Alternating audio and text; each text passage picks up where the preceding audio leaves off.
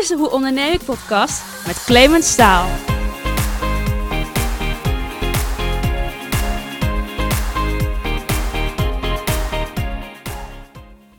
Hoop jij ooit met pensioen te gaan? En hoop je dan dat je ook nog wat geld te besteden hebt voor je vaste lasten en ja, hopelijk ook wat leuke dingen? Nou, dan is deze podcast van vandaag voor jou bedoeld. De laatste jaren is het onderwerp pensioen een hot item in onder andere nieuws. De hoofdvraag is hoe jij je pensioen opbouwt en hoeveel er dan in dat spaarpotje zit. Nou, bij Sjaak Zonneveld gingen de ogen open toen hij zich afvroeg hoe dat nu precies in elkaar zit. Hij schreef erover het boek Reis de wereld rond in je beste jaren en werd daarna medeoprichter van Bruidpensioen. Vanaf dag 1 een challenger in de pensioenmarkt met een missie. De meest geliefde financiële instelling ter wereld worden. Nou, na dit gesprek begreep ik in ieder geval een stuk beter hoe de pensioenmarkt in elkaar zit en hoe ik het optimale pensioen kan opbouwen en daarmee ook de overheid kan laten meebetalen.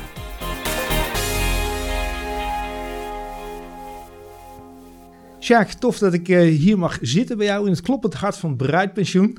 Tof dat we hier het gast mogen zijn met de Hoe Onderneming podcast. En ik reed hier onderweg naartoe en ik reed langs de Zuidas. Ja. En ik had ergens verwacht van, hé, hey, ik moet op de Zuidas zijn. Pensioen, grote gebouwen, veel geld, veel discussie. ja. Maar Da- geen da- Zuidas voor jou. Nee, nou, daar, daar zit het APG zit daar onder andere. Dus daar wordt het eh, pensioengeld van eh, nou ja, miljoenen ambtenaren eh, beheerd. Eh, maar nee, daar passen, daar passen wij niet helemaal bij. Wij zijn toch net wel een heel ander type onderneming uiteindelijk. Dus wij zitten hier, denk ik, een stuk gezelliger dan op de Zuidas. Ja, een mooi oud gebouw. Ja. Bedrijfsverzamelgebouw ondertussen geworden, zie ik. Ja, dat was het al eh, sinds halverwege de jaren negentig. Een beetje eh, een bedrijfsverzamelpand uh, avant la lettre bijna. Want, eh, nou ja, al ver voordat alle bedrijfsverzamelpanden hip en het happening werden. was, Ja, klopt. Nee, dit is het eh, oude Wilhelmina gasthuis. Dus eh, Oké. Ja, daar staat WG ook voor, van het WG-plein. Ah, ja, midden in. Amsterdam. Midden in Amsterdam. Ja. Ja. en dus al 30 jaar lang een, eh, nou, een verzamelgebouw. En eh zit iets voor 150 eh, eh, nou ja, zelfstandigen tot, eh, tot bedrijven. Oh, nou, vooral bedrijfjes, ja. Ja, midden tussen je doelgroep eigenlijk. Midden tussen de doelgroep, ja. Dat oh, wat leuk. Ja, wat ja. leuk. En wat ik zat te denken, ik wil eigenlijk wel eigenaar worden van, van Bruid. Dat lijkt me wel wat. Ja, nou, dat kan. Voor- Dat kan? Ja, voor Ja. 100, voor 100, voor 100 piek ben je zo eigenaar. Meen je dat nou? Meestal moet ik een paar ton meenemen om een bedrijf te kopen. Nee, dat, eh, nou, je koopt daarmee niet het bedrijf, maar een heel klein stukje. Eh, bij ons wordt iedere, eh, iedere klant, ieder lid eigenlijk, want iedereen wordt lid van de coöperatie. Oké. En daarmee wordt iedereen voor 100 euro mede-eigenaar van, van Bright Pensioen. En de hele gedachte achter Bright is dat uiteindelijk de deelnemers het voor het zeggen moeten hebben, of in ieder geval mede voor het zeggen moeten hebben. Beetje ontstaan vanuit de frustratie dat je in Nederland notabene verplicht vaak bij een pensioenfonds aangesloten zit, maar je hebt dan helemaal niks te vertellen. Je, je kan niet eens weg. Weet je. Ja. Je, je, je kan, Het is wel jouw geld. Het is jouw geld, eh, alleen zo wordt dat niet helemaal gezien. Ja. Eh, wij, vinden dat iedereen wel gewoon zelf daar zeggenschap over zou moeten hebben. Eh, allereerst door zelf te kunnen kiezen waar je je pensioen opbouwt. En als je niet tevreden bent, moet je weg kunnen. Maar tegelijkertijd vinden we ook dat je als deelnemer gewoon ook inspraak moet hebben. Want het is inderdaad, het is jouw geld. Ja. Eh, dus bij ons wordt elke deelnemer eh, via een coöperatie eh, mede-eigenaar van Bright. Nou, op dit moment heeft die deelnemerscoöperatie zo'n 12% van, van het aandelenbelang. En dat groeit naarmate het aantal deelnemers groeit. Ja, want ik zat, we hadden het in het voorgesprek er even over, veel, hoe bereid ik me dan voor? Nou, dan check ik even LinkedIn, wie is, eh, wie is Sjaak in dit geval? Ehm, en dan ga je nog wat verder kijken, denk ik, hey, nog een eigenaar van Breit, nog een eigenaar, nog een eigenaar. Ja. Ik zag er een stuk of 280 volgens mij langskomen. Ja, het zijn er nog wel meer zelfs. Ja, nee, dat is wel grappig. Dat was een, dat was een beetje een soort guerrilla marketing actie. Ja, Ehm, wij hebben eigenlijk begin dit jaar, eh, of ergens in maart volgens mij, eh, toen corona eh, insloeg. ehm, we bestaan dit jaar, zijn vijf jaar geleden gelanceerd. Hadden we eigenlijk een feestje willen geven. Maar ja, dat zat er even niet in. Dus we hebben een soort virtueel feestje eh, gegeven op, eh, via LinkedIn. We hebben al onze leden gevraagd: wil je nu in je LinkedIn-profiel aangeven dat je mede-eigenaar van Bright bent? Eh, hè, want dat is iedereen. Als, maar dan als, als, als functie of als nevenfunctie. Ja, tof man. Waardoor we plotseling ineens honderden mede-eigenaren hebben. En allerlei mensen denken, hé, hey, is die ook al mede hoe, hoe kan dat? En, eh, dus dan lijken we ineens een heel groot bedrijf. Terwijl, nou ja, je ziet het, we, Ja. we, we, we hebben maar een, nou ja, 15 tot 20 man in, eh, in dienst. Ehm, maar uiteindelijk lijken we, lijken we nu veel groter. Ja. Maar zo groot willen we helemaal niet worden. Maar uiteindelijk is iedereen een heel klein stukje mede-eigenaar. Ja, Dat klopt. oh, super tof. Ja. Super tof. Hey, ehm, even stap, eh, stap opzij. Eh eh Sjaak Zonneveld. Waar, waar komt Sjaak vandaan? Wat heeft Sjaak gedaan? Ik zag je dingen langskomen van Exact en Oracle. Dat klopt, ja. Ik heb, ik heb heel lang in de, in, in de software gewerkt. Ik kom uit, ben geboren in Schipluiden, dat ligt bij Delft. En daar ook op, op school gezeten. En mijn eerste baan, mijn eerste echte baan, dat was inderdaad bij, bij Exact Software, ook in Delft. Ehm, toen ik daar begon, eh, ja, was dat nog, ja, nog minder dan 100 mensen groot. Eh, en daar heb ik eigenlijk de eerste 12 jaar zo'n beetje van mijn eh, werkzame leven ja, gewerkt. Ja, dan praat je net voor de eeuwwisseling, zeg maar nog. Ja, 1990, klopt. 2000. Ja, vanaf 89 tot, eh, ja, de- tot 2002 ben ik daar geweest. Ehm, dus de, nou ja, de, de aanloop naar de dotcom-bubbel eh, meegemaakt. Hmm, Eh, ja, die viel uiteindelijk wel mee, geloof ik, toch? ja, oh, ja, ja. Of in ieder geval de, de, nee, de eeuwwisseling. Dat was de eeuwwisseling, ja, de, dat millennial bug. Ja, nee, dat, was, eh, ja. Nou, dat viel erg mee. Overigens was dat als softwarebedrijf was best wel, een- was best wel een hoop werk, best wel aanpoten. Maar dat, dat Nee, de allemaal- bubbel was inderdaad wat anders, dat klopt. Nee, de bubbel was het instorten van... ja, dat was een beetje ook de, de- de- Was dat mevrouw Brink in die periode, zeg maar? Nina Brink onder andere. Ja, ja nou goed, iedereen, eh, iedereen ging naar de beurs. Ja. En zeker als softwarebedrijf. Exact ging toen ook naar de beurs. Terwijl Mhm. dat eigenlijk best wel gek was. Want Exact had op dat moment, voor zover ik weet, iets van 50 miljoen gewoon aan geld in kas. Oké. Dus geld hadden ze niet nodig. Maar je telde, je telde eigenlijk niet mee als je niet beursgenoteerd was. Dus we gingen ook mee in de, nou ja, in de waan. En, en we moesten ook zo nodig een beursnotering. Eh, maar vanaf dat moment ben je een beursgenoteerd bedrijf. En dat verandert toch wel een hoop in de, in de dynamiek. Ja. Ehm, en op dat moment, ergens rond die tijd, 2002, eh, heb ik toen besloten om een... eh, nou, eigenlijk is het niet eens mijn besluit, maar ik besloot om mee te gaan met een collega die op dat moment zijn baan had opgezegd. eh, om een wereldreis te gaan maken. Dat hoorde ik op zijn afscheidsborrel. toen vertelde hij, nou, ik ga, ik ga op reis. Ik zei, joh, had dat het eerder gezegd, dan had ik misschien wel mee, eh, mee gewild. Want dat was een beetje een bucketlist ding. Wat ik altijd nog, eh, nog eens wilde doen. Alleen ik, had dat, ik wilde dat niet in mijn eentje eh, doen. En ik had nog niet echt nou ja, vrienden gevonden die mee wilden. Of, of mensen waarvan ik dacht, nou daar ga ik het wel een Nou, tijdje je mee uithouden. serieus mee bezig dan. Want de meeste mensen roepen zoiets van, ah, dat had ik ook wel gewild, Nou, doen het Ik niet. Ja, nou ja dat, dat, klopt. Ja. Dus het, het, het sluimerde, dus, maar niet echt een reden om het echt te doen. En, en nou, het wa- was min of meer tijdens die borrel zei hij, nou ja, eh, je mag voor mij mee. Dus als je je baan opzegt, dan eh, kan, je, kan je mee. Nou ja, gek genoeg, eh, na twaalf jaar werken, nou precies twee weken over nagedacht en mijn baan opgezegd. En weer twee weken later zagen we elkaar in, in Sydney. Oh, tof man. Ja, Tof. ja, Maar toen niet getrouwd, kinderen en dat soort dingen, denk Nee, ik? klopt. Oké, Nee, dat klopt. maakt het wel wat makkelijker dan. Ja, dat maakt het absoluut makkelijker. En, en nou ja, de- toen was nog het idee van dat nou, eenmalig, hè, inderdaad zo'n bucketlist ding, afvinken, hebben been there, done that. Maar tijdens die reis had ik al, vrij snel in de gaten van, als ik nog een keer mijn baan eh, zat ben op mijn werk en ik wilde nog een keer, te, nou, nou, als ik in between jobs ben, weet ik wel dat ik dit nog een keer ga doen. Ehm, had onder andere te maken met een voorval eh, toen wij in eh Kuta waren, in Bali. Eh, wij waren daar eh, eh, in oktober eh, 2002. Eh, en waarschijnlijk weet je dat niet meer, maar toen... Jawel. Ja? Ja, ja, ja. ja. Toevallig heb ik een familielid wat daar eh, net rond die tijd ook was. Ja, die bomaanslag. Ja, Ja, ja, de bekende ja. bomaanslag. Ja, Bekende, ja. bomaanslag. Nou ja, wij waren daar dus. eh, want die vond plaats eh, overigens precies één jaar, één maand en één dag na 9-11. Dus de- de- Bizar. ja. Ehm, maar wij waren toevallig in Kuta en toevallig in de, de Sari Club, dat was die bar, eh, eh, waren wij de dag ervoor. Wauw. En de dag daarvoor en de dag daarvoor ook. Maar- dat was gezellig. Het Ja. was een hele gezellige tent. Ja. Daar, daar kwam iedereen zo'n beetje. En dat was, eh, nou ja, daar, daar stond eigenlijk, eh, vo- voordat ze daarna later naar de clubs gingen, gingen, gingen mensen daar een drankje doen. Dus daar stonden denk ik wel al 500 man of zo. eh. Ja, en wij stonden daar ook echt elke avond. Ja. En toevallig ook op dat tijdstip rond tien uur s'avonds. Volgens mij was tien over tien ging die, Mhm. die, die bom, was die bomaanslag.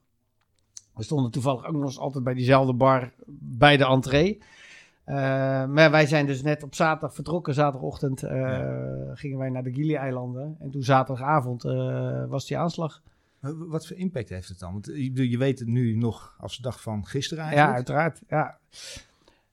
Nou, op dat moment, eh, je telefoon stond, eh want er zit natuurlijk tijdverschil Ja, tussen van ja. sms'jes van mensen van thuis Familie, die, eh, ja. ja. die ook dat wel gekregen hadden. Nou ja, en, en wisten dat wij daar waren en ons inschatten, nou, die zouden zomaar eens ook wel eens bij die bar kunnen, kunnen staan.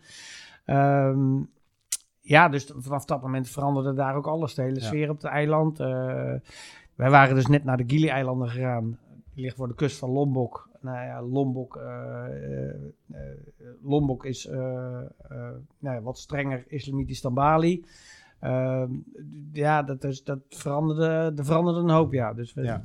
En we hadden toen nog allerlei plannen om nog verder te gaan reizen. We zijn eigenlijk gewoon vanaf dat moment, uit mijn hoofd, het duurde nog een week of twee, drie. zijn we eigenlijk gewoon alleen maar op de, op de Ja. Gili-eilanden daar Blijf je gebleven. toch bezig dan? Ja. Ja. ja, nou nu was het bepaald geen straf om op de Kieler-eilanden te blijven. Hoor. Dus wat dat betreft eh Ja. het heeft niet alleen daarmee Ja. te maken. Want Maar toch raar dat je zelf niet in de situatie zit, maar dat, je, ja, dat, het dan toch beïnvloedt. Ja, nou ja, omdat je, ja, je weet op dat moment...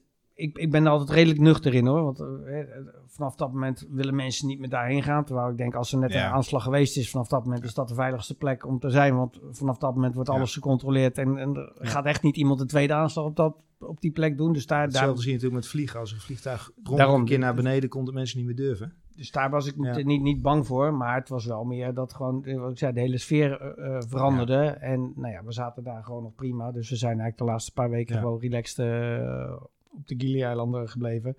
Eh, maar toen bij terugkomst, ja, toen kon je wel merken dat heel Bali, eh heel Kuta totaal veranderd was. Ja. Alle toeristen waren weg.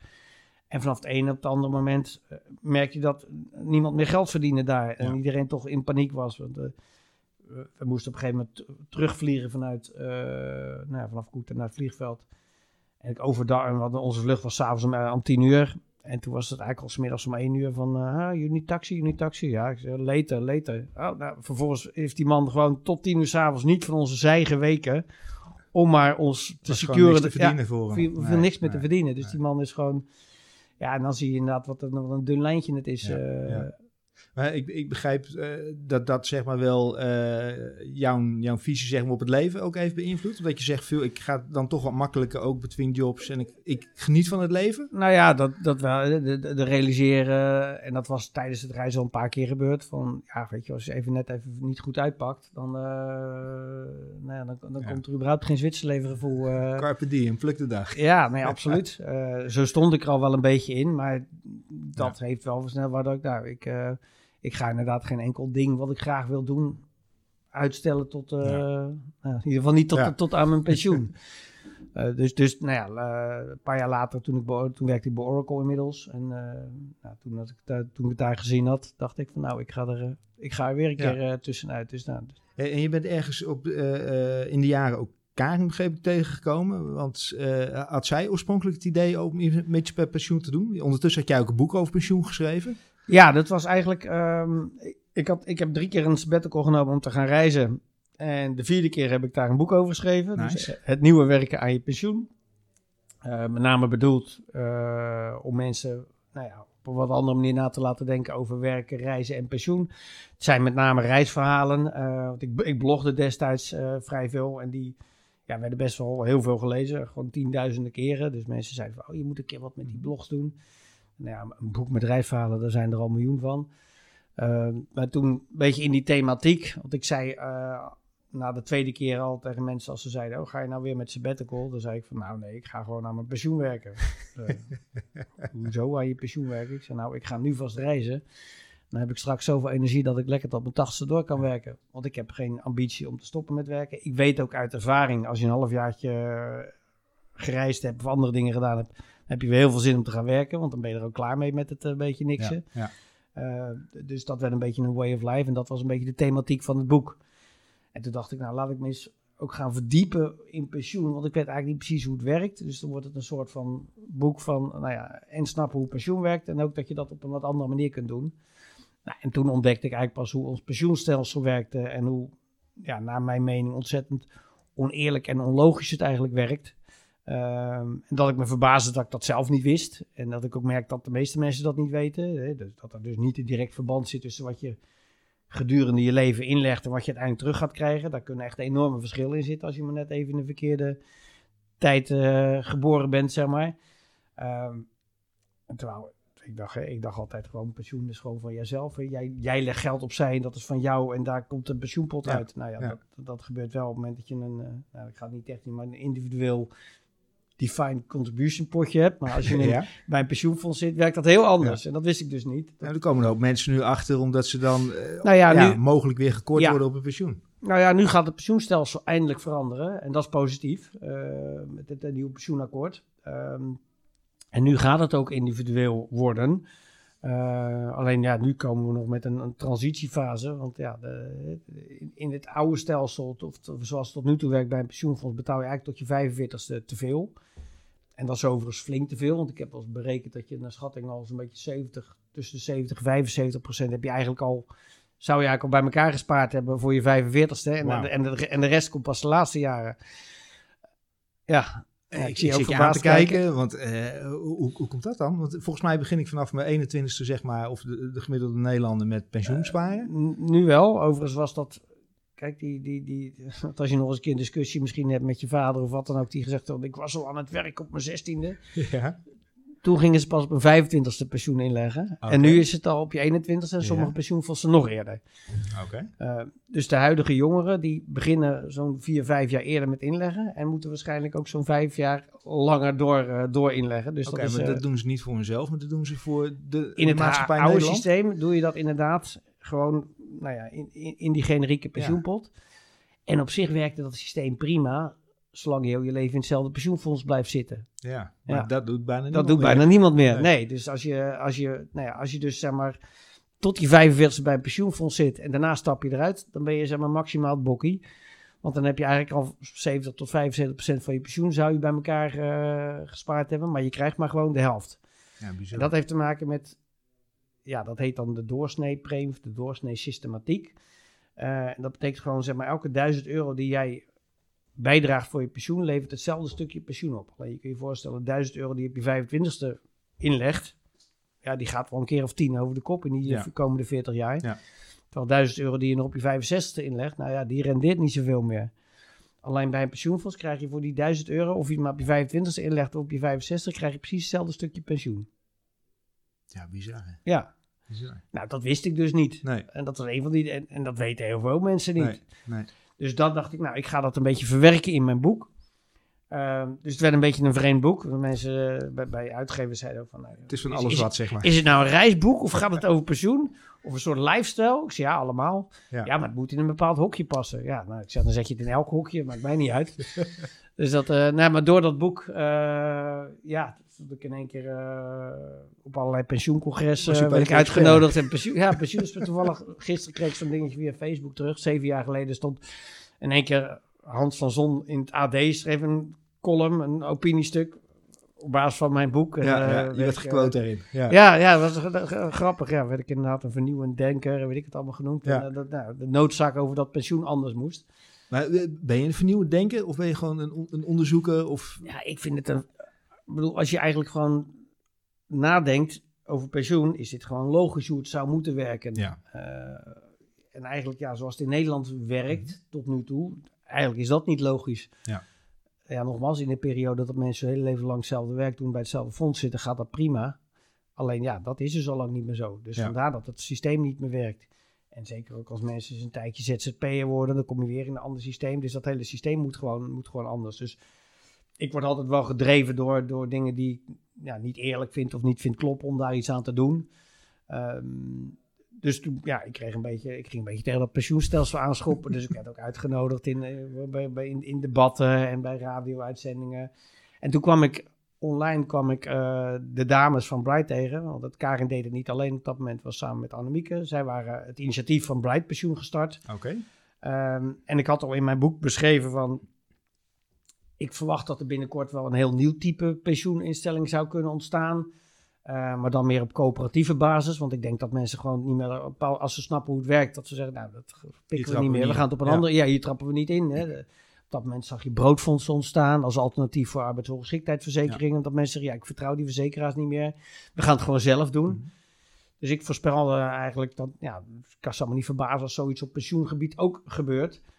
Um, nou ja, dat was eigenlijk inderdaad uh, Bright Pensioen. Uh, gestart omdat Karin vond dat het in de financiële wereld echt anders moet. Ja, want zij kwam uit de financiële wereld. Hè? Ja, Karin heeft een ja. zwaar financiële achtergrond. Ja. ik zag dat ze TU had gedaan en vervolgens ja. met Mees Pearson ergens ja, terechtgekomen. klopt. Nou ja, de, de allerbeste zijn mensen met een technische achtergrond die dan uiteindelijk de finance ingaan. Waarom dat dan? Nou, dat, omdat er zit, er zit een hoop techniek achter uh, in, in, in finance. Ah, uh, okay. en, en lang niet iedereen begrijpt dat. Uh, maar, maar, ja, er zit, daar zit echt wel veel techniek in. Uiteraard ook heel veel financiële kennis. En nou ja, Karin is vanuit de lucht- en ruimtevaart, wat ze gestudeerd heeft, ja, bij ABN AMRO, Mees Pearson terechtgekomen. Daarna bij Merrill Lynch. en Karin is heel slim. en Karin zag ook dat een aantal zaken gewoon niet klopten. En het belangrijkste wat er niet klopt, uh, is eigenlijk het verdienmodel. Het verdienmodel van alle financials is altijd gebaseerd op het geld van de klant. Ja. Dus of het nu een pensioenverzekeraar is, een pensioeninstelling, een vermogensbeheerder, een beleggingsinstelling, banken, die verdienen eigenlijk altijd geld als, als ze met jouw geld gaan beleggen door een percentage van jouw geld af te halen. Uh, een dubbel percentage. Uit elke inleg wordt al een stukje eerst weggehaald. Maar vervolgens over jouw totale vermogen, jouw pot met geld, gaat elk jaar, gaat, als verdienmodel gaat daar, gaat daar een stukje geld uit. Oké, okay, nou is dat mijn geld, zeg maar. Dus ja. ik zou zeggen, oké, okay, ze, ze, stelen van me. Aan de andere kant denk ik van, ja, oké, okay, maar er moet ook geld verdiend worden. En zolang ja. ik er nog steeds beter van word. Ja, nee, dat is, dat is ook prima. Alleen uh, gaat erom, in hoeverre is het logisch als, als er geen direct verband zit tussen de dienstverlening die je levert en die hoogte van die pot geld, mm -hmm. om daar een procent, procentueel verdienmodel op los te laten. Ja. Stel, jij hebt een ton en ik heb twee ton. Mm -hmm. En we gaan naar een willekeurige bank of beleggingsinstelling of vermogensbeheerder. Nou, je, dat geld voor mij beleggen. Betaal ik twee keer zoveel als jij. Ja. Nou, ze doen echt voor die ton of twee ton precies hetzelfde. Precies hetzelfde. Ja. Dus dat is heel vreemd. Het zorgt er ook nog eens voor dat, dat je daardoor prikkels krijgt om te gaan denken. Uh, helemaal als je, je verschaft je toegang tot die pot geld van de klant. En als daar je verdienmodel in zit, dan ga je verzinnen. Nou, kunnen we niet iets bedenken? Zeker als je winstmaximalisatie als doel hebt, kunnen we niet iets verzinnen om er wat meer geld uit die pot ja. te halen? Nou ja, Misschien een soort verzekeringsproduct. Nou, zo ontstonden die woekerproducten. Ah, Allerlei ja. dingen waar, waar weer een percentage uit die pot gehaald werd. Uh, dan werkten we met tussenpersonen, met, met, met, met adviseurs. Nou, die moesten ook geld verdienen. Nou, die kregen ook een provisie. Die werd ook gewoon uit die pot geld gehaald. Toen, uiteindelijk gewoon, dus dat geld is van de klant. Dus waarom, ja. waarom, waarom vinden wij het logisch dat de dienstverlener die een mm -hmm. dienst levert op dat geld, dat die, dat die zich toegang verschaft tot, tot jouw geld? Ja. Is dat op dit moment nog steeds het geval bij de meeste? Ja, okay. sterker nog bij iedereen. Wij zijn ja. echt de enige aanbieder uh, ja, die gewoon helemaal niks verdienen aan dat geld. Heel die geldstromen zijn ook gescheiden. Mm -hmm. Wij verdienen gewoon geld aan een, aan een vast bedrag, aan een lidmaatschapsbedrag. Uh, en dat staat gewoon helemaal los van je vermogen vanuit de filosofie. Wat, ja, wat want waarom zou je ook steeds, als je geld gaat groeien, mm -hmm. ga je steeds meer betalen. Ja. Voor een dienstverlening die hetzelfde blijft. Ja. Ook gek. Raar. Exponentieel ga je steeds meer betalen. Nou, bij ons betaal je gewoon altijd gewoon hetzelfde. En dat staat gewoon helemaal los van, uh, van het vermogen. Hebben jullie dan een gezond uh, businessmodel? Want ik bedoel, in eerste instantie zou je uh, nou ja, misschien met wat vrienden en familie beginnen, zeg maar. En dan heb je tien klanten. Keer, nou, wat betaalt de klant per jaar? Een paar honderd euro? Ja, met 200, 210 euro. Oké, okay. heb, heb, je dan een investeerder op de achtergrond? Wel, je moet het eerste jaar, eerste jaar Absoluut. moet je doorkomen. Ja, nee, we hebben, ja zeker. Dus de, de, en zeker de, de, de threshold to entry, zoals het al zo mooi threshold heet. to entry, oké. Uh, is vrij hoog voor een financiële instelling, want die moet een vergunning hebben. En dat is ook allemaal terecht. Ja, naar de AFM en dergelijke ja, waarschijnlijk. AFM, de Nederlandse Bank. Ja. Uh, dus, dat is, uh, dus dat is een flinke, flinke investering. Nee, we hebben toen we gestart zijn ruim drie ton eigen geld erin gestopt. Um, en daarnaast zijn we via crowdfunding hebben we nog een keer drie ton opgehaald om de opstartfase te bekostigen. Dus de hele vergunningsaanvraag, de IT-systemen, et cetera. Dat hebben we met de eerste 6 ton gedaan. En daarna hebben we een tweede financieringsronde gedaan. Eh, daar hebben we nog een miljoen opgehaald. Uh, dus totaal is er zo'n nou, tussen de anderhalf en 2 Mhm. miljoen eh, geïnvesteerd in Mhm. Bright. En daarmee hebben we berekend dat we het nou, tot break-even kunnen, kunnen uitzingen. En, dat, en dat lukt ook. Dus dat, Draaien jullie inmiddels dan de, de zwarte cijfers? hebben, of? Ja, we hebben vorig jaar break-even eh, gehaald. Eh, dat is nog net niet winst. Bij ons is dat nog net een verschilletje met winstgevendheid. Dat is misschien wel technisch verhaal, maar elke, vertelde je net al, elke deelnemer betaalt 100 euro. Eenmalig. En voor die 100 euro investeren ze dus in Bright. Mhm. Dus er komt dus elke, elke, voor elke nieuwe klant komt een klein stukje equity binnen. Eh, dus- maar dat is geen omzet. Dus Ja. dat geld hebben we nu nog nodig. Hè, om inderdaad, dus we worden eigenlijk continu een stukje extra Ja. ge- ge- geïnvesteerd, ook door onze nieuwe klanten. Ja. Dus als we Dat is puur 3000 cashflow dat eigenlijk. is puur cashflow, Ja. ja. Dus, eh, maar geen omzet, maar wel cash. Ja. Dus als er 3000 klanten per jaar binnenkomen, krijgen we eh, eh, 300.000 euro extra cash. Ja. Eh, nou, ook dat heeft Karin mooi doorgerekend. En nou, we, we zijn inmiddels goed voorspelbaar. Dus we zitten ook gewoon... eh, ja, we gaan, we, en, en eind dit jaar gaan we winstgevendheid eh, bereiken. Oké. Ja. Ja. Maar jij bent samen dan met eh, Karin eh, en ook Annemiek nog eh, echt eigenaar, zeg maar? Eh, Annemiek is niet meer operationeel eh, werkzaam, maar is nog wel mede-eigenaar voor een stukje. En, en, net als dat we een aantal informals hebben die Mhm. geïnvesteerd hebben. Allianz heeft in 2016 eh, een minderheidsaandeel van van 7% eh, verkregen. Was voor ons belangrijk, want we merkten toch wel dat heel veel mensen vonden het idee heel leuk, sympathiek, et cetera. Maar vinden het toch spannend om bij een Zeker. soort relatieve start-up Ja, om daar je ja, geld onder te brengen. Dus we merkten dat het toch al noodzakelijk was ook om een, een- ja, ja, een, een grote naam aan te hangen. Dus we waren ook wel heel blij dat een, een partij als Allianz eh nou ja, naam eraan verbindt. naam eraan verbindt. Ja, ja. waardoor mensen denken, oh, als die daarin geloven, dan zal het toch wel iets serieus eh, voorstellen.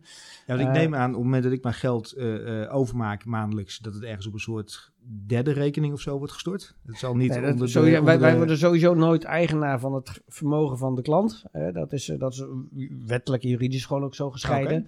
Eh, dus welke beleggings... Want we zijn een beleggingsinstelling. Eh, eh, dus als een beleggingsinstelling, mocht een beleggingsinstelling failliet gaan, dan gaat het geld, het vermogen van de klant, gaat niet mee in het faillissement. Oké. Eh, dat wordt, dat Mooi. wordt elke maand belegd. Eh, en dat belegd vermogen, dat staat eh, bij de kasbank. Eh, tegenwoordig heet die KCI's, overgenomen door een bedrijf.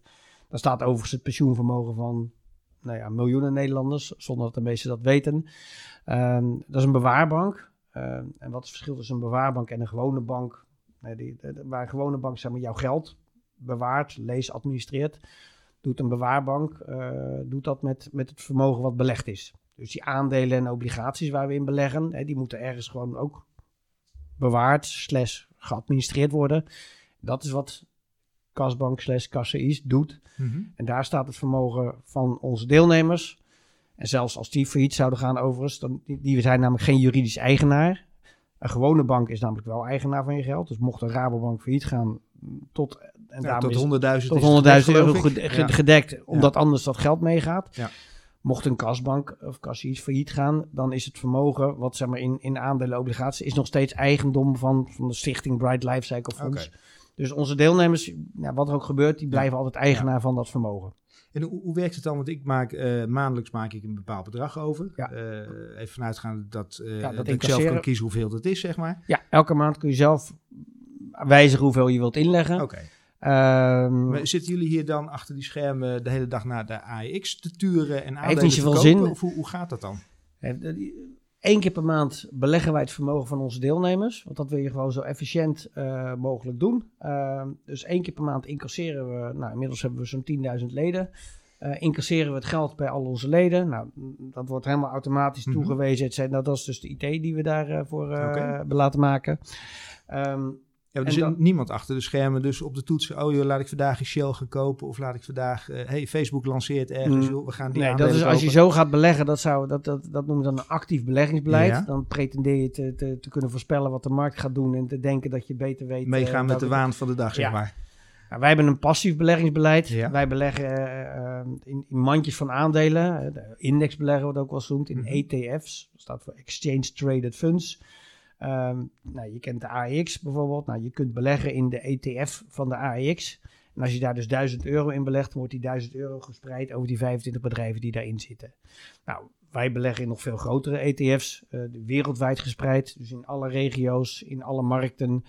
Ehm, en dat gebeurt dus elke maand. Dus als jij dus eh, 500 euro per maand inlegt, wordt die 500 euro in, eigenlijk automatisch opgeknipt in allerlei stukjes in die, in die onderliggende Oké. ETF's. En kan ik dan nog kiezen welke, eh welk risicoprofiel ik wil hebben of zo? Eh, laag risico of Nee, dat- dat, in, in hoog risico zit ook meer rendement Ja. vaak? Ja, nou, eh, het risico is afgestemd op je, op je leeftijd. Je zit in een lifecycle. Ja. Ehm, maar daar kun je verder zelf niks in aanpassen. Eh, het enige wat je kunt kiezen is het moment waarop je het risico wilt laten afbouwen. Eh, richting nou, je, het, het doel van jouw beleggingen. Nou, voor je pensioen is dat je, je, je pensioendatum over het algemeen. Ja. Ehm, maar je kunt bij ons ook gewoon een rekening openen om zeg maar, vrij te beleggen. Hè, zonder fiscaal voordeel wat er bij pensioenbeleggen in zit. Maar ook zonder het nadeel dat het vast moet staan voor je pensioen. Dus de meeste van onze klanten nemen ook twee rekeningen. Want je kan voor één lidmaatschap kun je twee van die rekeningen hebben. En de ene zet dus geld neer. En dan moet je die doen voor, met geld wat je volgend jaar denkt te gebruiken. Want dan wordt het, eh, ja, je moet nooit beleggen voor de korte termijn. Maar stel dat je zegt, nou, ik heb, ik heb Af en 10, toe voor de 20.000 dorst. euro over. En ik heb, dat, ik heb daar toch geen doel voor. En ik kan het beste komende vijf tot tien jaar laten staan. Nou, dan kun je dat op een beleggingsrekening zetten. Is het nog steeds verstandig om te zeggen, als ik het over 10 jaar wil, om dat risico richting die 10 jaar, dan wordt automatisch in 120 maandelijkse stapjes wordt het risico van een profiel van ongeveer 60% aandelen, 40% obligaties afgebouwd naar 75% obligaties, 25% aandelen. Dus defensief. stel, stel, ik krijg nu een erfenis van, eh, weet ik wat, eh, de 50.000 euro. Dat zet ik dan daar apart. En ik denk van, nou weet je, dan ga ik over, eh, over 10 jaar ga ik daar een wereldreis van maken. Ja. Ehm, en ondertussen dondert de hele beurs in elkaar. Ben ik dan al dat geld kwijt? Of hoe werken jullie met Nou. een gegarandeerd rendement? Hoe, hoe, hoe gaat dat dan? We werken niet met een gegarandeerd rendement. Eh, al je geld kwijt. Dat zou eigenlijk betekenen dat al die bedrijven, en dat zijn dus nou ja, de grote namen die al. Dat alle bedrijven, plus alle landen, plus- dat die allemaal failliet zijn. Ja, want je spreidt. Dus dat risico Ja. is eigenlijk niet heel. Dus dat risico is heel klein. Maar goed, als de beurzen gewoon wereldwijd dalen, dalen wij mee. Hè? Ja. Wat we tijdens eh, corona eh, gezien hebben. Eh, nou, op dat moment in maart of zo was alles wel 14, 14% eh, gedaald, zeg maar, ons fonds. Wat nog niet eens zo heel veel, omdat je gewoon Mhm. gespreid aandelen obligatie zit. Inmiddels zitten we alweer bijna op het, eh, op het niveau Oude wat we niveau, daarvoor zaten. Kan je natuurlijk afvragen, is dat realistisch? Want ja, je hoort nog steeds. Nou, daar doen we geen uitspraak over. En onze filosofie is, je kan, je kan dat ook niet voorspellen. Eh, de ene zegt, joh, we krijgen de grootste economische crisis eh, ooit. Staat ons nog te wachten. Nou, dan zou je zeggen, dan lopen we nu wat op de troepen vooruit. Eh, het kan ook prima zijn dat er volgende week een eh, vaccin is en dat het allemaal gewoon weer... Je weet het gewoon Ja, niet. Dus ja. vandaar dat je het ook niet moet proberen te voorspellen.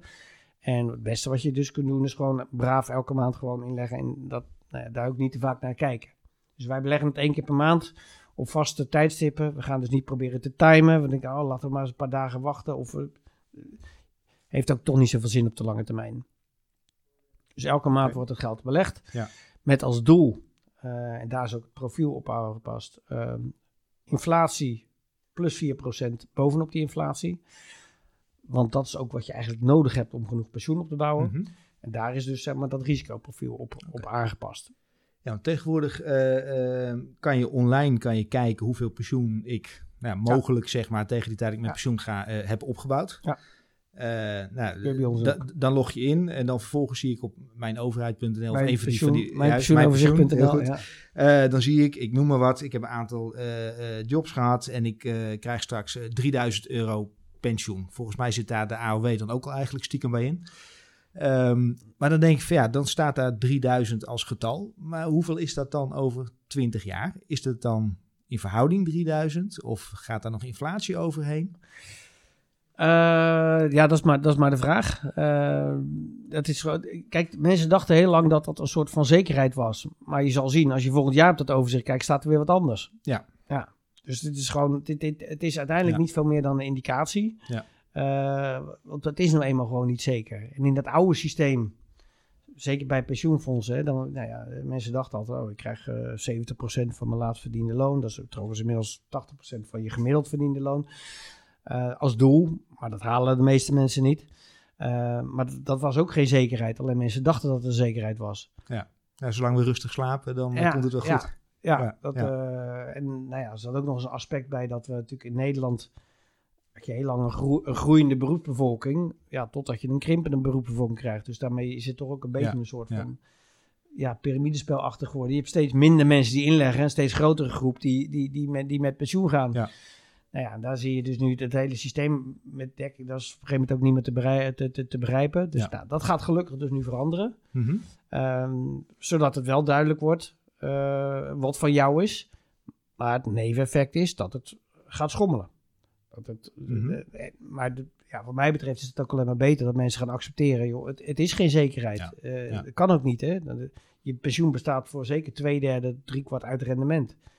Nou, één ding weet je zeker, rendement is niet zeker. Koffiedik kijken. Ja, nou nogmaals, dat is niet helemaal koffiedik kijken. Dat wordt wel zo, je probeert het zo zeker mogelijk. Hè? Want sommige mensen zeggen ook wel eens, ja, eh, je kan beter dit of dat doen, kan je een hoger rendement halen. Het doel is niet eh, een maximaal rendement halen. Nee, het doel is om zo zeker mogelijk te zijn dat je voor zoveel mogelijk mensen dat rendement van 6% bij een inflatie van 2% weet te behalen. Want dat is wat je nodig hebt eigenlijk voor je pensioen. Dus Oké, oké. dus dat is ons doel. We- e- Even een stapje terug, want dan, eh, dan kom ik op die site, dan zie ik 3000 euro pensioen straks. Om daar nog even op terug te komen. Ehm, over 20 jaar, hoeveel is dat dan omgerekend ongeveer waard, zeg maar, met die inflatie? Want, eh, Is- stel dat- staat daar 3000 per jaar wat je dan krijgt? Nee, per maand. Per maand. 3000 per maand. 3000 Oké. per maand. Ja, Ja, een aardig pensioen opgebouwd. Ja, dat- met AOW. AOW is ongeveer 1000 Ja, euro. rond 1000. eh, dus 2000 aanvullend pensioen. Ja. Ehm, nee, maar ik bedoel, als je dat... Kijk, dat, op het moment dat je nog actief inlegt... Mhm. dan wordt er eigenlijk in die berekening van uitgegaan... dat je ook dit blijft Blijf inleggen. leggen. Ja. Ja, ja, ja. ja. Als je dat... Nou, ik heb- wat, wat ik me dan afvraag, van die 3000 euro. in principe is dat, is dat inflatie. 2% In principe, nou, in principe zou dat, voor zover ik weet, eh, wat je daar ziet staan, gewoon in euro's van nu, dus zou, dat zou ook nog gecompenseerd moeten worden voor inflatie. moeten alleen- worden. Ja, Ja. dat is indexeren, maar je weet ook dat er al jaren niet geïndexeerd wordt vanwege de dekkingsschade. eh, Ja. Nou, ja, je hoort het. En aan de andere kant, voor mij als leek en waarschijnlijk ook voor de een hoop luisteraars, is het van ja, het zal wel. Ja, maar zelfs Eh, als ik dat pensioenoverzicht bekijk, denk ik, wat zie ik nou precies en wat, wat kan ik... is dat bedrag, wordt dat ge- geïndexeerd of niet? Wat is het idee ervan? Ik, ik durf het ook niet eens te zeggen. Onduidelijk. onduidelijk. Nou, ik zit in, ik zit Ja. in deze business. Dus het, dat hele overzicht, daar is al miljarden geld Ja, in ja. gestopt. En, dat, en is nog niet eens compleet, want zeg maar de derde pijler van ons pensioenstelsel, hè, waar, waar wij in zitten, kom je niet over, dat kom je niet tegen in je, op mijnpensioenoverzicht.nl. en zit die er derde pijler is? Eh, nou, ons pensioenstelsel bestaat uit drie pijlers. Mhm. hè, de AOW, Ja. nou, die zie je terug in mijn pensioenoverzicht. Wat je bij werkgevers opbouwt Ja, dat zijn de fondsen, zeg Ja. maar. en wat je individueel opbouwt. Oké. Eh, dat, heet onder, dat valt onder het zogenaamde lijfrenteregime. Dus eigenlijk alles in de derde pijler. Of het nou banksparen heet of blijkpensioen, dat is allemaal in de derde pijler. Ja. Alleen die is helemaal niet, die ontbreekt compleet. Oké, maar we hebben het, eh, als je de, de kranten openslaat of eh, op nieuws kijkt, dan hebben al die ZZP'ers hebben een, een pensioenprobleem. Dat is maar de Eh, vraag. Maar, Ja, want eigenlijk zeg je, we hebben daar helemaal geen zicht op. nou, je, kijk, kijk, de meeste ondernemers, die, ja, die, hebben, die hebben hun inkomsten op, op meerdere vlakken zitten. Hè? Mhm. Dus dat, eh, eh, die, en die ZZP'ers, als ze wat doen, dan is dat in de derde pijler. Want in de tweede pijler is, als, je, als je bij een werkgever werkt. Daar is wel zicht op wat ze doen. eh, maar inderdaad niet, niet heel duidelijk. Het zit niet in een, in een standaard register. Dus dat, dat, zijn schattingen wat ze, wat ze doen. Dus dat komt door interviews of eh, door enquêtes om dat erachter te halen. Maar of mensen nu een hypotheek afgelost hebben straks. Want eh, redelijk veel ZZP'ers hebben een eigen huis. Ja, is ook een vorm van vermogen opbouwen. Hè? Ja. Eh, want als je straks je hypotheek helemaal afgelost hebt. Ja, wie zegt dat die ZZP'er, ook al heeft hij helemaal niets gedaan. Maar misschien in het verleden wel eens een tijdje nog in loondienst heeft gewerkt. Dus Mhm. een beetje pensioen heeft. Misschien een partner die pensioen heeft. Zijn hypotheek heeft hij afgelost. En misschien heeft hij wel een bedrijf wat hij ooit nog kan verkopen. Dus ja, hoe, hoe Ja, weten we nou of hij of die een probleem heeft? Maar eh, eh, hoor ik je dan eigenlijk zeggen, er is helemaal geen pensioenprobleem Nee, nee, dat in heb, dat, nee absoluut wel. Dat, dat, ik, ik, ik, weet- ik werk en weet hoeveel mensen, hoeveel ZZP'ers het onderschatten. Ja, en als wat ik zit te denken, je zegt net hypotheek afgelost. Ehm, dat is fantastisch dat je het hebt afgelost. Maar eh, ik bedoel, met die stenen kan je niet bij de bakker straks betalen. Nee, klopt. Maar als je gratis woont, dat scheelt een hoop in je uitgaven. Dat is waar. Ja. Dat is waar. Ja. En als je hem afgelost hebt, kun je ook eh, kiezen op een bepaald moment. Hé, hey, dat huis is eh, een half miljoen waard.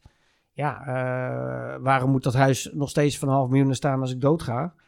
Waarom verkoop ik dat huis niet en ga ik huren?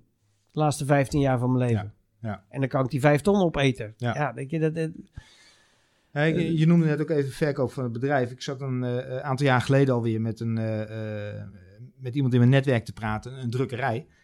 Die zegt van ja, maar eigenlijk zit ik hier in mijn pensioen. We hebben een pand neergezet, speciaal voor deze drukkerij. Eh, maar niemand wil straks meer een drukkerij hebben. Ja, en wie zou dan in vredesnaam dit pand willen hebben? Dus eigenlijk heb ik wel een probleem.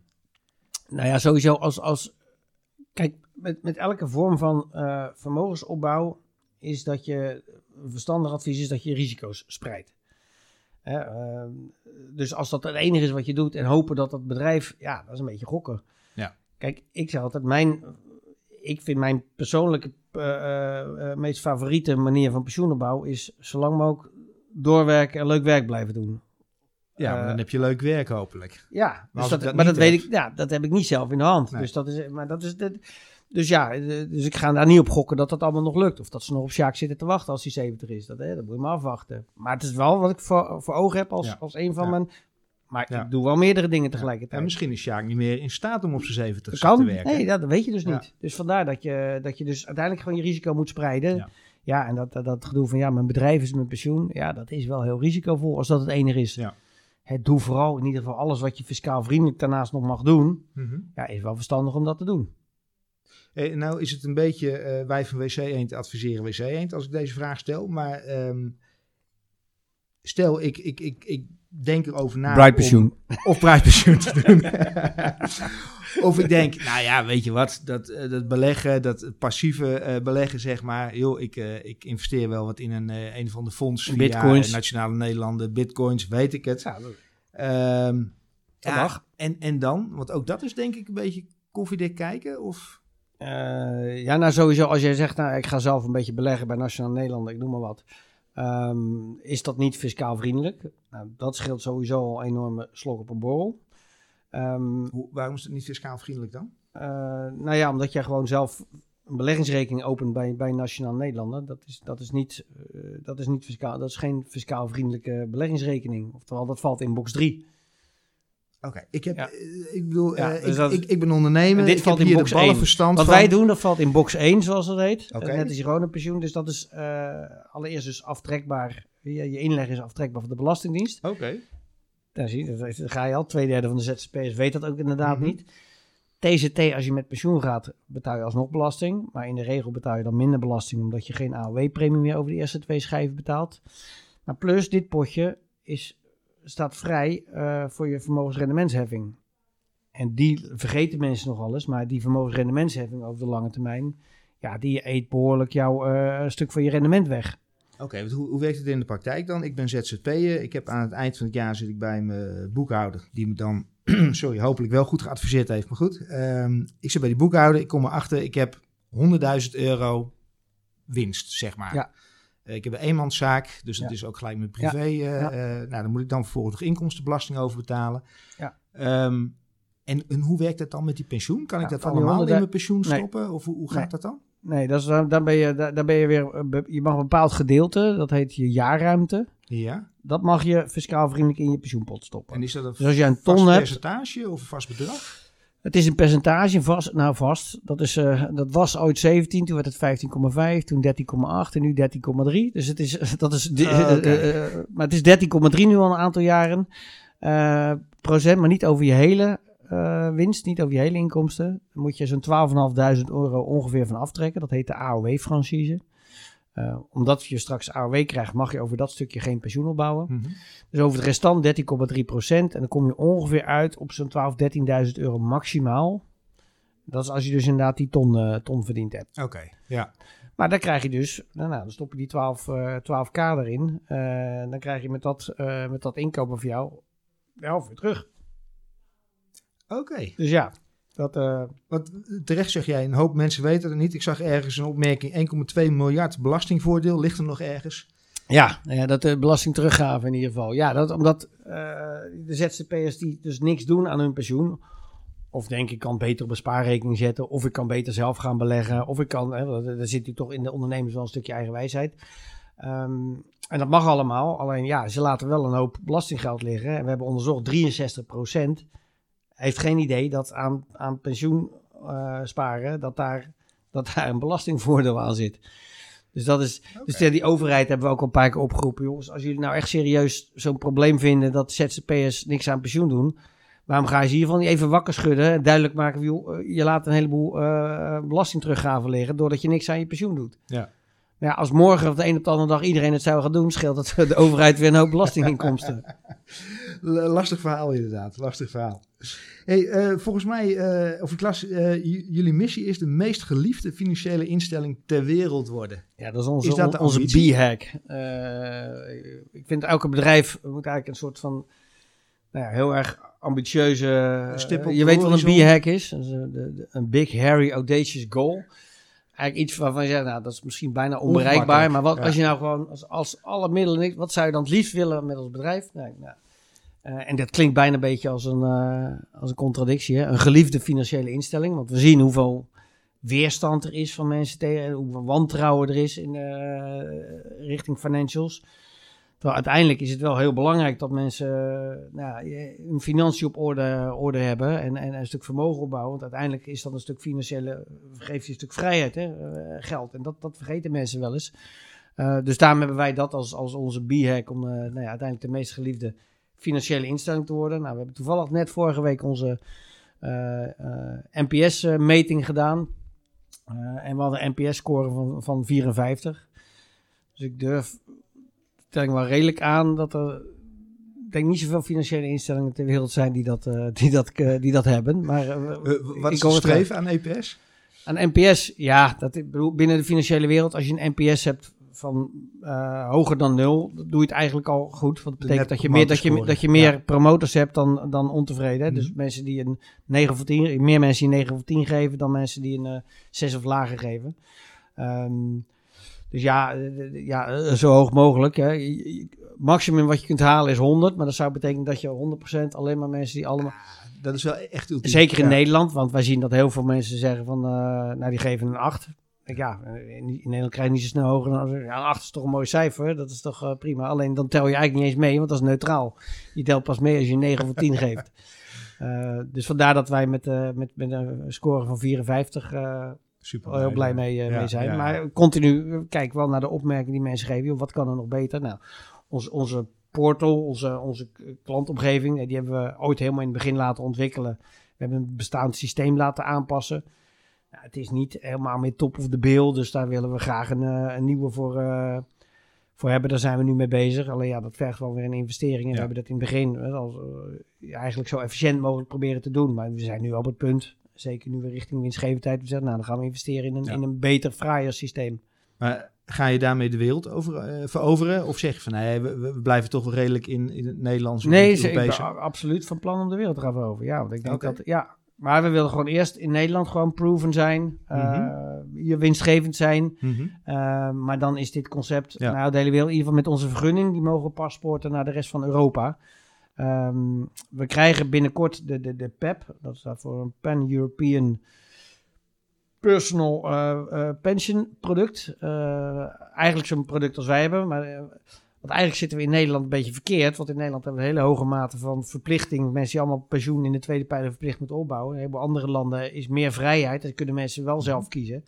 Uh, dus ik denk dat er juist in de rest van Europa heel veel potentie uh, ligt uh, voor ons product. Dus als, als die PEP er komt, en nou ja, de, de, de, dat, dat is binnenkort, dan, nou, dan wil ik wel zo snel mogelijk ook de vleugels uitslaan naar, naar andere landen in Europa. Ja, ja. Ligt daar al een plan voor klaar in de kast? Nee, er ligt nog geen plan okay. van klaar. Uh, hooguit een ambitie. En ja. een beetje aan het verkennen geweest in wat voor landen dat zou, uh, ja. zou kunnen. Nou, een aantal zuidelijke landen zou wellicht interessant kunnen zijn. Spanje, Italië. Maar hij is, uh, ja. En dan vervolgens het pand op de Zuidas? Nee, nee, dat, nee? Ik, nee ik, durf, de, ik durf de spelling wel aan dat wij nooit in een pand op de Zuidas gaan zitten. Oké. Okay. Nou, wie weet. Wie weet zitten we hier over 20 jaar weer. En wie weet zitten we op de Zuidas over 20 jaar. Ik, ik hoop hou ik hem voor. Ja. Hartstikke goed. Hey, nog de vraag die mij uh, naar boven kwam. Uh, uh, want we hebben het over pensioen. Um, ja, misschien dat mij morgen iets overkomt. waardoor ik denk van ja, maar ik wil nu gewoon dat geld hebben. En niet over nou ja, 25, 30 Ja. jaar als ik eh 65 plus ben. Ehm, is het dan toch niet handiger om gewoon te gaan sparen op een spaarrekening Nou, of aardige is- beleggingsrekening? Eh, nou, het aardige is, op het moment dat je eh, eh, binnen de derde pijler, waar, wij- waar wij onder vallen, daar is een, eh, ehm, daar is een mogelijkheid dat als je langdurig arbeidsongeschikt wordt, nou ja, als je terminaal wordt of wat dan ook, dan, dan, ben je, dan geldt dat. Dan mag je je pensioenpot gewoon aanwenden. Oké. Dat mag dus niet met jouw pensioen bij, eh, Nee. in de tweede pijler. Mhm. Dus dan is het gewoon dikke pech. Mhm. Uit- waar- dat, vind- dat vind ik ook al zoiets eh absurd. Ja, uit oogpunt van solidariteit. Ja. Ja. Maar dat is leuk. Stel, je hebt heel je leven betaald en je, je wordt op je 60ste terminaal. Denk ik wil, eh, ja. Ja, ik wil toch nog wat van, van de wereld Ja, dat mag dus wel met je individuele pensioenpotje. Oké, en de betaalt de Belastingdienst nog steeds mee? Ja, kijk, je gaat op het moment dat je dus die uitkering gaat doen, als je dus dat geld gaat opnemen, laten uitkeren, dan betaal je er alsnog belasting over. Ja. Ehm, maar goed, dat heb je ook daarvoor afgetrokken. Ja. Maar je hebt die vermogensrendementsheffing al die jaren niet hoeven betalen. Oké. Dat in tegenstelling tot inderdaad de fondsen waar ik eigenlijk Ja. mijn geld kwijt ben dan. Solidariteit heet Ja, dat. ja. En op het moment dat er dan nog een potje overblijft, wat, wat gebeurt daarmee? Want op een gegeven moment eh, nabestaanden. verlaat ik deze Ja. wereld wel. Eh, in de der- ook dat weer, in de derde pijler werkt het net iets anders. Dan bepaal je zelf over wat voor periode je het wilt laten uitkeren. Mhm. Eh, en als je, eh, stel je wilt laten uitkeren over een periode van eh 20 jaar, en stel je overlijdt na 10 jaar, dan gaat het Mhm. restant gewoon naar je nabestaanden. Oké. Je kan ook naar een verzekeraar stappen en zeggen, ja, ik wil een levenslange uitkering. Op dat moment leg je het risico bij die verzekeraar. Dus Ja. dat betekent dat als je dan na 5 of 10 jaar overlijdt, ja, het dan, voordeel eh, dan voor is het hem. voordeel voor de verzekeraar. Ja, Dat heet ja. sterftewinst. Maar nadeel, als je 30 jaar nog leeft, dan moeten zij 30 jaar betalen. Man, oh man, het is wel ingewikkeld, of niet? Eh, het is te ingewikkeld, ja. Ja, ja. Maar dat, nou ja, wij proberen het wel ja, zo simpel mogelijk te maken. Nou, onder andere door een van die webinars die je ook gevolgd hebt, om mensen uit te leggen. Want als je het weer even plat slaat, het is eigenlijk helemaal niet, of het hoeft helemaal niet zo ingewikkeld te zijn. Het is gewoon een spaarpot voor later met een fiscaal voordeel. En met een nadeel dat je er niet Ja. aankomt. En wat regels over hoe je het moet laten uitkeren. Maar verder, Ja, we moeten een keuze maken. En keuzes maken, daar zijn we niet altijd even sterk in. Nou ja, de, voor mij zou de keuze, mensen de keuze moeten kunnen maken om zelf te kiezen bij welke pensioenuitvoerder ze het willen doen. Eh, maar daarbuiten hoeft voor mij niet al te veel keuzevrijheid, want dat wordt inderdaad ingewikkeld. Eh, want nu kun je bijvoorbeeld bij, uh, nou, als je bij pensioenverzekering kun je allemaal met risicoprofielen gaan, gaan, gaan, gaan, gaan emmeren. Ja, ik denk dat dat niet zo verstandig is, omdat we weten dat mensen dat eigenlijk altijd verkeerd doen. Op het moment dat het, eh, als- er de beleggingen naar beneden gaan, raken mensen in paniek en dan gaan ze meer defensief beleggen. Ja, terwijl dat net iets is wat je niet moet doen. Eh, dus dat is ook de, dat, dat, die mogelijkheid bieden wij ook niet, eh, niet eens. Alleen je moet wel de mogelijkheid hebben te zeggen, ja, ik wil, ik wil liever naar een meer duurzame partij bijvoorbeeld. Ja, eh, net als dat je één keer per jaar van je zorgverzekeraar kunt overstappen, zo vind ik dat je één keer per jaar van je pensioenuitvoerder zou moeten kunnen overstappen. Mooi, mooi. Ehm, zo een beetje richting de, het einde van deze, deze podcast. We hebben heel veel informatie de revue laten passeren. Ik hoop dat de luisteraar er ook eh, ja, wat mee opschiet wat dat betreft. En eh, mogelijk voor jullie kies, maar in ieder geval gaan nadenken over... Ja. hey, hoe zit het in de toekomst? En eh, hoe ziet eh, mijn situatie eruit? Ehm, wat, wat ik me afvraag, wat maakt dat jij 's ochtends als ondernemer eh, ja, uit je bed komt? Wat, Ja. wat drijft jou? Eh, mijn collega's vooral. We hebben echt een superleuk team. Dat is eh, echt heel belangrijk. Eigenlijk het allerbelangrijkste. Als je, niet ja, je, moet, bedoel, je, spendeert een behoorlijk veel tijd eh, aan het werk. En ja, ik vind altijd dat ik echt met mijn collega's echt als vrienden moet, moet omgaan. Grappig, vier van mijn vijf beste vrienden, die ken ik nog allemaal uit mijn exacte tijd. Dus dat, daar was dat ook zo. Dus dat is, dat is heel belangrijk. Het andere wat mij drijft is gewoon resultaten. Ja, zorgen dat je gewoon iets bereikt. Ehm, nou ja, los van het feit dat we willen, inderdaad, willen zorgen dat wij gewoon de beste pensioenaanbieder van Nederland willen, is een van de andere resultaten dat ik gewoon vind dat het pensioenstelsel op de schop moet. Nou ja, dat, eh, dat, dat begint er ook op te lijken. Ja, mooi, mooi. Heb jij inspiratiebronnen, eh, mensen waarvan je zegt van maar dat, dat, eh, die inspireren mij om hiermee bezig te zijn of in je persoonlijke ontwikkeling bezig te zijn? Ehm, nou, als ik, eh, ik, ik heb altijd wel veel bewondering voor, eh, voor Bill Gates eh, gehad. En ik vind het dan ook al zo bizar als nu gewoon de halve wereld, of nou, de halve wereld, maar in ieder geval een voorste deel van de wereld, die man, terwijl, hij al, al twintig jaar lang probeert de wereld te verbeteren, en allerlei conspiracy gelovers eh, denken dat ja, wel een ondankbaarheid denk ik dan. Ongelooflijk. Terwijl dat soort mensen, denk ik, juist het verschil uh, maken. Ik heb ook voor Oracle gewerkt. Nou, ik vind Larry Ellison toch wel een ander type dan, uh, dan zeg maar Bill Gates. Die man heeft volgens mij nog nooit echt iets gedaan wat niet in zijn eigen belang, belang was. was een van de redenen dat ik daar ook wegging. Want ik zag dat op een bepaald moment was hij elke dag was hij, verkocht hij 1 miljoen aandelen. Gewoon maandenlang, elke dag 1 miljoen, 1 miljoen, 1 miljoen. Die waren toen zeg maar iets van 20, 25 dollar. Dus ik zit hier elke dag, kom ik hier naar mijn werk om de rijkste man of de ene rijkste man ter wereld te helpen bij zijn doel de rijkste te worden. Ja, want dat is volgens ja. mij zijn enige doel waar die, uh, ja, dat voelt niet echt, uh, ja. dat voelt niet echt goed. Wat dat betreft wil je toch uh, de wereld verbeteren? Ja, ik denk dat heel veel mensen, ja, je wilt toch, je wilt toch impact maken, ertoe doen, iets achterlaten of, ja, de, dat, nou, daar heeft, daar heeft Larry Ellison volgens mij niet zoveel last van. Nee, en Bill nee, Gates nee. wel. Dus, Mooi. Ik ben benieuwd wat, uh, wat jij uh, ooit gaat achterlaten. Of jullie ooit gaan achterlaten. Wat je hier, wat je hier neerzet de komende jaren. Dankjewel, Sjaak. Graag gedaan. Mij is in ieder geval een hoop duidelijk geworden in dit gesprek. En hopelijk voor jou ook. Duik erin zou ik zeggen. Wat hou jij straks over en hoe ga je dat optimaliseren? Nou, vond je deze podcast weer waardevol? Laat vooral even een comment of een review achter op de plek waar je deze podcast hebt gevonden. Tof ook als je deze podcast deelt of anderen hierop attendeert. En wil jij zelf er geen eentje missen? Klik dan even op abonneer of op volgen. En wil je in contact komen, dan kan dat uiteraard via de bekende kanalen zoals LinkedIn of via info.hoeondernemik.nl. Tot de volgende keer.